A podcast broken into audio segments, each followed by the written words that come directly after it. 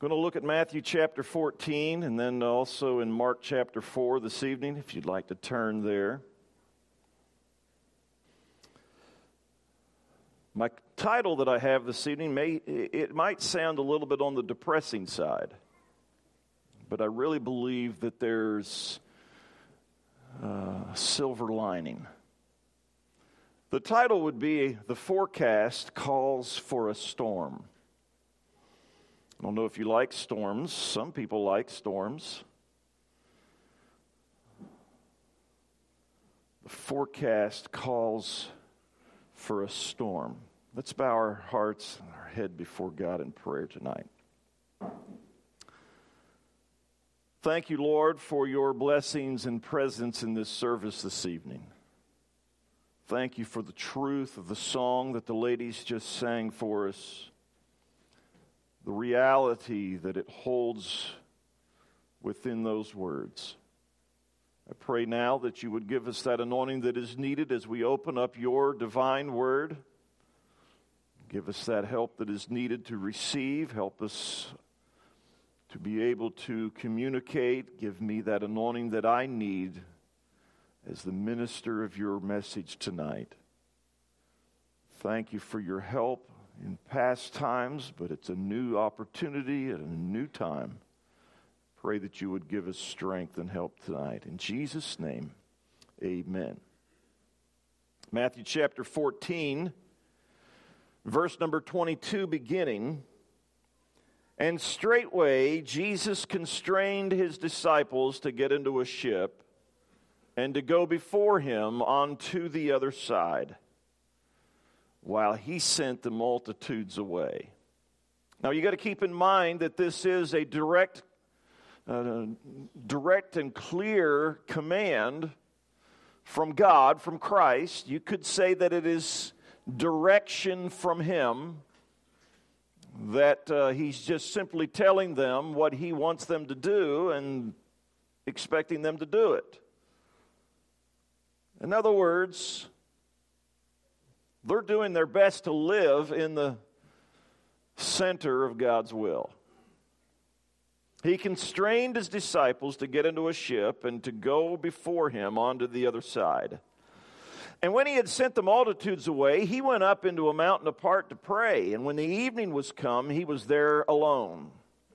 But the ship was now in the midst of the sea, tossed with waves for the wind was contrary. Things weren't going well. And in the fourth watch of the night, Jesus went unto them walking on the sea. And when the disciples saw him walking on the sea, they were troubled, saying, It is a spirit. And they cried out with, for fear. But straightway Jesus spake unto them, saying, Be of good cheer, it is I be not afraid. In the midst of the sea, in the midst of their fear, Jesus said, Be of good cheer, it is I, be not afraid. Now, we could go back to Matthew chapter 8 and pick up on another story, but I'd rather go uh, tonight to Mark chapter 4 and look at that, that account of this other story. Mark chapter 4, verse 35 And the same day when the even was come, he saith unto them, Let us pass over unto the other side.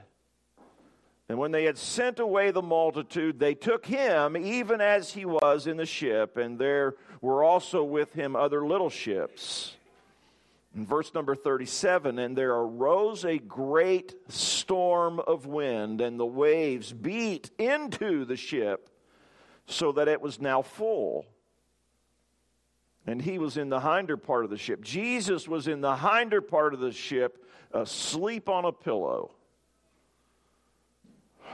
And they awake him and they say unto him, Master, carest thou not that we perish?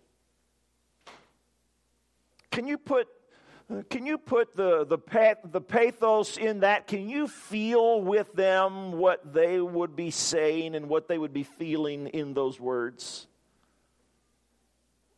You know, they, they did have an understanding of who Jesus was. at least in part. They knew that he had been able to do some pretty great things. But now they find themselves in the, in the trial of their life, and Jesus has pillowed his head, and somehow he's able to sleep through it. There may be times that we feel that way. Where is he? Where is he? Remember, Elijah taunted uh, the false prophets in, in his story about their God being asleep. And I don't think that he, Elijah had any indication or any thought whatsoever that his God was asleep. He fully believed that God was awake and hearing his prayer. He was in the hinder part of the ship, asleep on a pillow, and they awake him and say unto him, Master, carest thou not that we perish? And he arose and rebuked the wind and said unto the sea, Peace be still. And the wind ceased, and there was a great calm. Whew.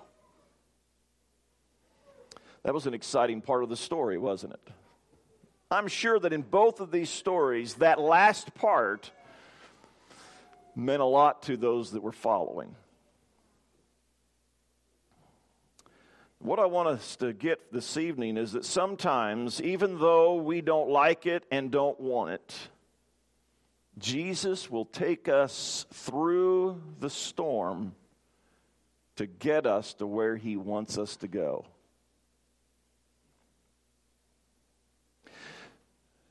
In both of these cases, you could say that Jesus took them through the storm to get them to the other side.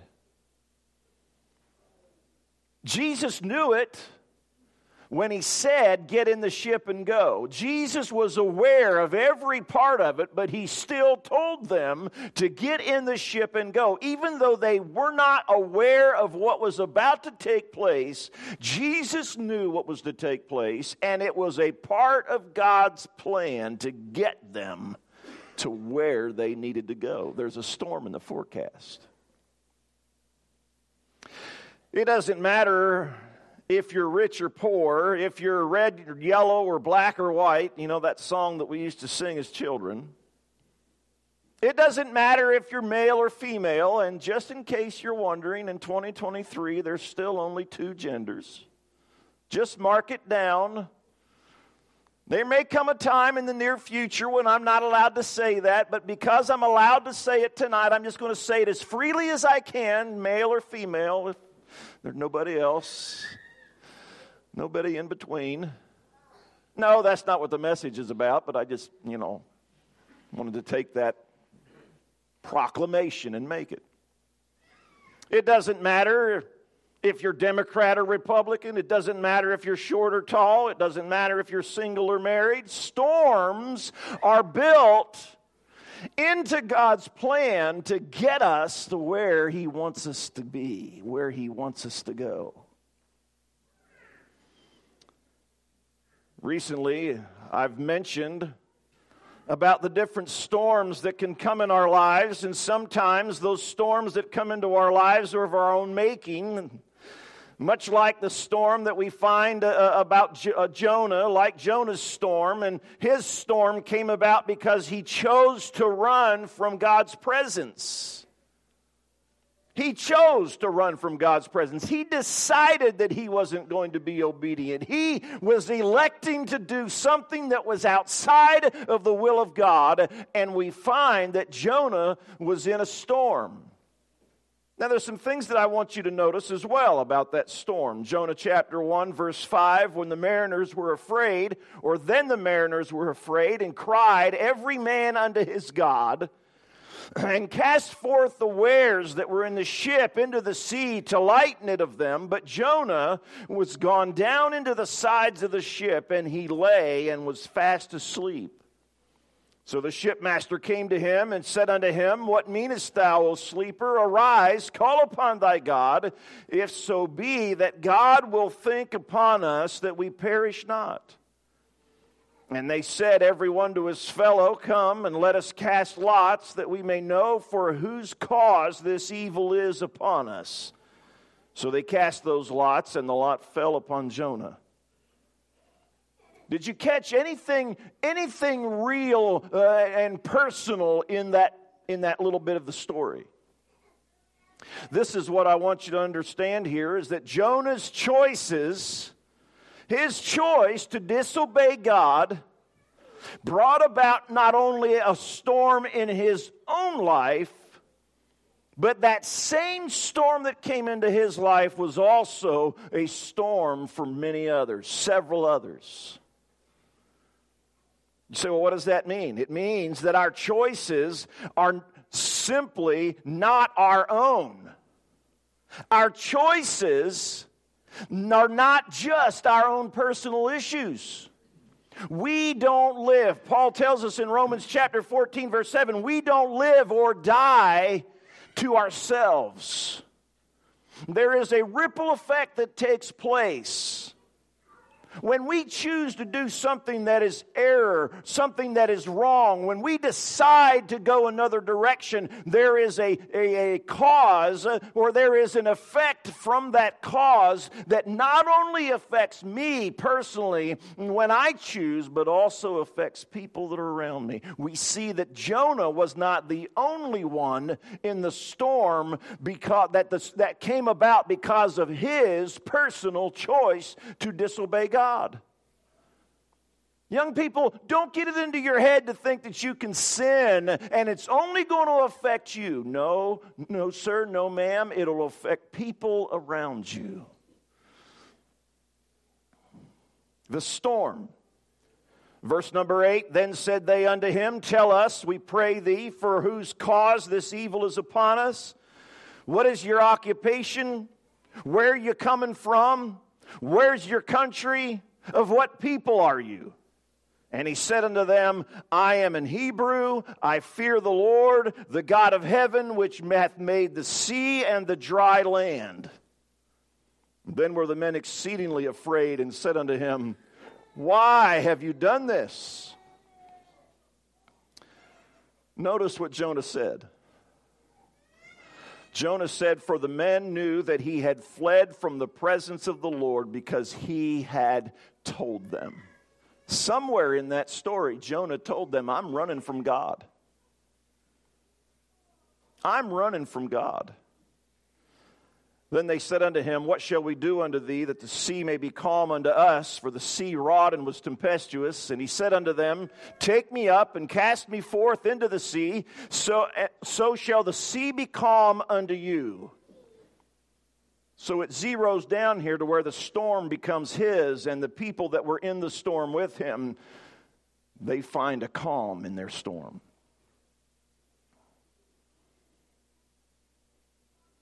Wherefore they cried unto the Lord and said, We beseech thee, O Lord, we beseech thee, let us not perish for this man's life, and lay not upon us innocent blood, for thou, O Lord, hast done as it pleased thee. So they took up Jonah and cast him forth into the sea, and the sea ceased from her raging. Then the men feared the Lord exceedingly and offered a sacrifice unto the Lord and made vows. Now the Lord had prepared a great fish to swallow up Jonah, and Jonah was in the belly of the fish three days and three nights. Now, I'm not going to go on in that story, but we do know, we understand as we read the final part of that story that Jonah confessed his sin and, re- and repented of his sin, and God gave him another opportunity to be obedient to his command, and, and Jonah went and did. But then there was a whole bunch of other stuff that goes along with that as well. But sometimes the storms that God leads us through are because of somebody's choice to sin. And you can be certain that somewhere along the line, sin in your or from your choices will bring about a storm in your life as well as in the lives of others. That brings me to the other side, another storm that takes place, and it's like unto the, the storm that the Apostle Paul was found in. Paul was bound by the choices of someone else. He was not free to do of his own wishes or to follow somebody else's or to follow God's plan as he would have thought it possible. He was bound to follow God's plan through a storm that came about based on somebody else's opinion. Boy, we could go a long ways with this one because Paul admonished them not to do it. Acts chapter 27, verse number 9. Now, when much time was spent, and when sailing was now dangerous, and because the fast was now already past, Paul admonished them and said unto them, Sirs, I perceive that this voyage will be with, with hurt and much damage, not only of the lading and the ship, but also of our lives. Nevertheless, Nevertheless, the centurion believed the master and the owner of the ship more than those things which were spoken by Paul. You know, what do you know, Paul? Because the haven was not commodious to winter in, the more part advised to depart thence also, if by any means they might attain to, to Phoenix and there to winter, which is an haven of Crete and lieth toward the southwest and northwest. And when the wind, south wind blew softly, whew, well, let's just pause right there a bit. Now, you know, we're, we're looking at the story here. And Paul, Paul is saying, you know, let's not do this. Let's not do this. But then the, the, the other people, the experienced people who should have known better said, no, no, it's okay. We have a soft south wind. Oh, it's, it's pleasant. There's a lot of things going against us this, this year. Just like last year but this year is before us. There's a lot of things that are coming against us. There's a lot of testing and temptation to turn aside. There's a lot of possibilities. You know, it's a soft south wind. Let's be gentle. Let's not you know, let's not be harsh here in our belief and let's not be let's not be so dogmatic and let's soften some things and and uh, you know, change some things and be more open minded. It's a soft south wind. Well, I don't know how long I need to stay on that. But we have to be careful in our generation. You and I are called upon to stand for the principles of God and His Word, even when there's a soft south wind that is pushing us in a different direction. Supposing that they had obtained their purpose, loosing thence, they sailed close to Crete, but not long after there arose great against it a tempestuous wind called Euroclydon. And when the ship was caught and could not bear up into the wind, we let her drive. And running under a certain island which is called Clauda, we had much work to come by the boat which when they had taken up, they used helps, undergirding the ship, and fearing lest they should fall into the quicksands, strake sail, and so were driven. And we be exceedingly tossed with the tempest. The next day they lightened the ship. The third day we cast out with our own hands the tackling of the ship and when neither sun nor stars in many days appeared, and no small tempest lay on us. Listen to what Paul records here, or what Luke records here of Paul. All hope that we should be saved was then taken away. All hope that we should be saved was then taken away. Do you see that sometimes we face storms of somebody else's choices that may rock the ship even to the point of our demise or close to our demise. Where we feel like there's no hope, there's no way, we, we must, let's just give in. Let's just, let's just break free from all of this and, and, and, and do our own thing and, and make it the land ourselves. Let's, let's try it by ourselves here. Let's get away from this wreckage that's about to happen. all hope that we should be saved was then taken away. But, not, but, long, but after long abstinence, Paul stood forth in the midst of them and said, Sirs, You should have hearkened, I told you so. Uh, you know, King James translation here just doesn't put it into our words, but that's what he said is, I told you so. Ye should have hearkened unto me and not have loosed from Crete and to have gained this harm and loss. And now I exhort you uh, to be of good cheer. Yeah, Paul. Be of good cheer. How can we be of good cheer? Well, Paul tells them how they can be of good cheer. He says, For there shall be no loss of any man's life among you, but we will lose the ship. The ship will go down, but no personal loss of life.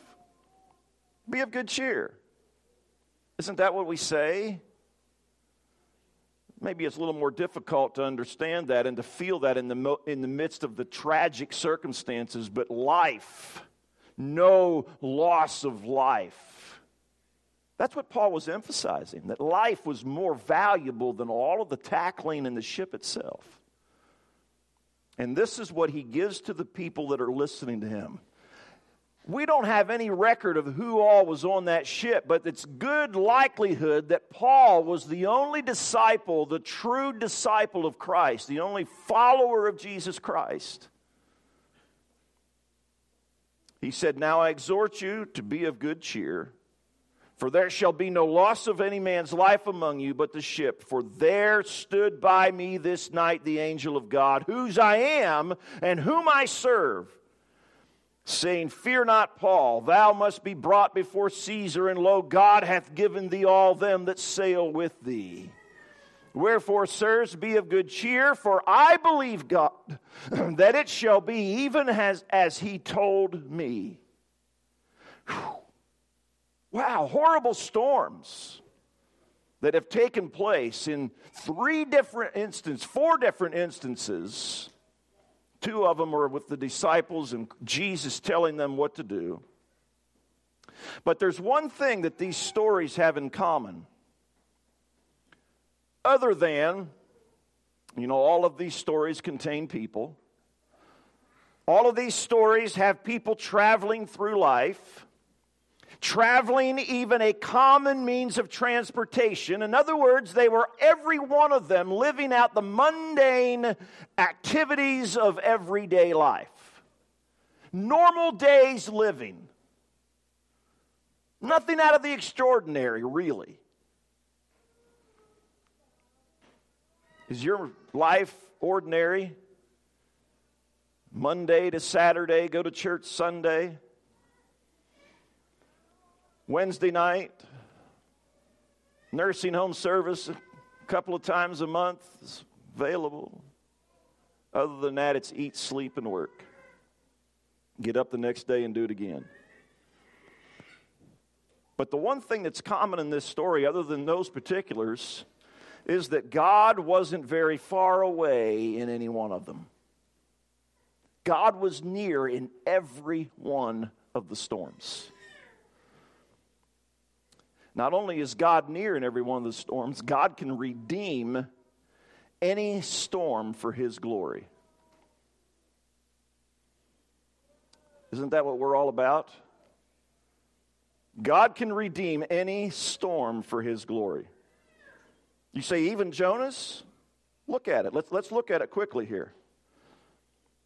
Jonah's disobedience was turned to victory even at the point of his confession of his transgression. Because when he confessed his transgression, his sin, what he had been doing wrong, what he was doing wrong, at that point, it began to turn around for the, the, people that were around him, the people that were with him. When he was cast over and the sea calmed and this big fish swallowed him up, what does the scripture tell us happened to the people that were remaining on the ship? Did that jump out at you? Did you, did you see what was recorded there? Look at it. Then the men feared the Lord exceedingly and offered a sacrifice unto the Lord and made vows. Could we say that these men got saved? Is that what he's saying? That because of a disobedient heart at the point of confession and, and, and allowing God to have his way in his life, then these others recognized the power of God and wanted to serve him as well. They sacrificed and made vows. Read a little further in the story of Paul, and you'll see the opportunity that Paul had to spread the gospel through healing of the sick, and so many opportunities for the glory of God, even in the trying times and the following days of that shipwreck. What am I trying to say? Beloved, Peter says in 4, 1 Peter 4:12, he said, "Beloved, think it not strange concerning the fiery trial which is to try you, as though some strange thing happened unto you." Why? Because storms are built into God's plan to get you to the other side, to get you to where he wants you to go. Whether the storm was caused by disobedience like Jonah or was caused by somebody else's choices in the life, as like in the life of Paul or as it was directly in the life of these disciples where Jesus said, I want you to get in the ship and I want you to go. Unbeknownst to them, they were going to go through a storm that was in the center of God's will. Just know and understand that even when we're walking faithfully in step with the Lord, obedient to Him in the fullest of our understanding and knowledge of His will, His directions will very likely take us through a storm.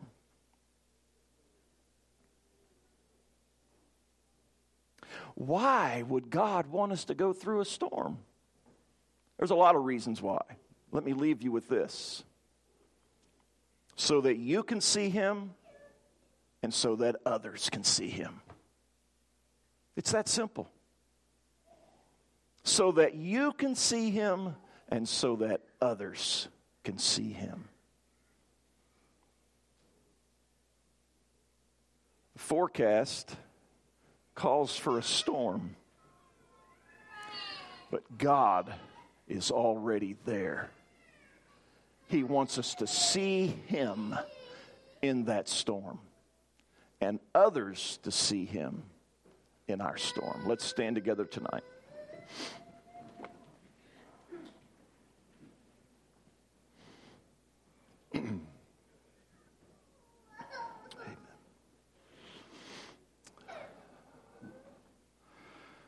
Amen.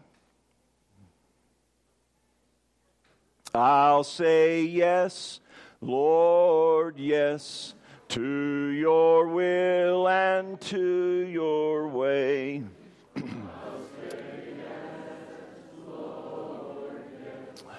I will trust you and obey when your spirit speaks to me. With my whole heart I'll agree, and my answer will be yes, Lord, yes. Amen. I'll say yes to him. Praise God. Praise God. Terry Tishner, would you dismiss us tonight?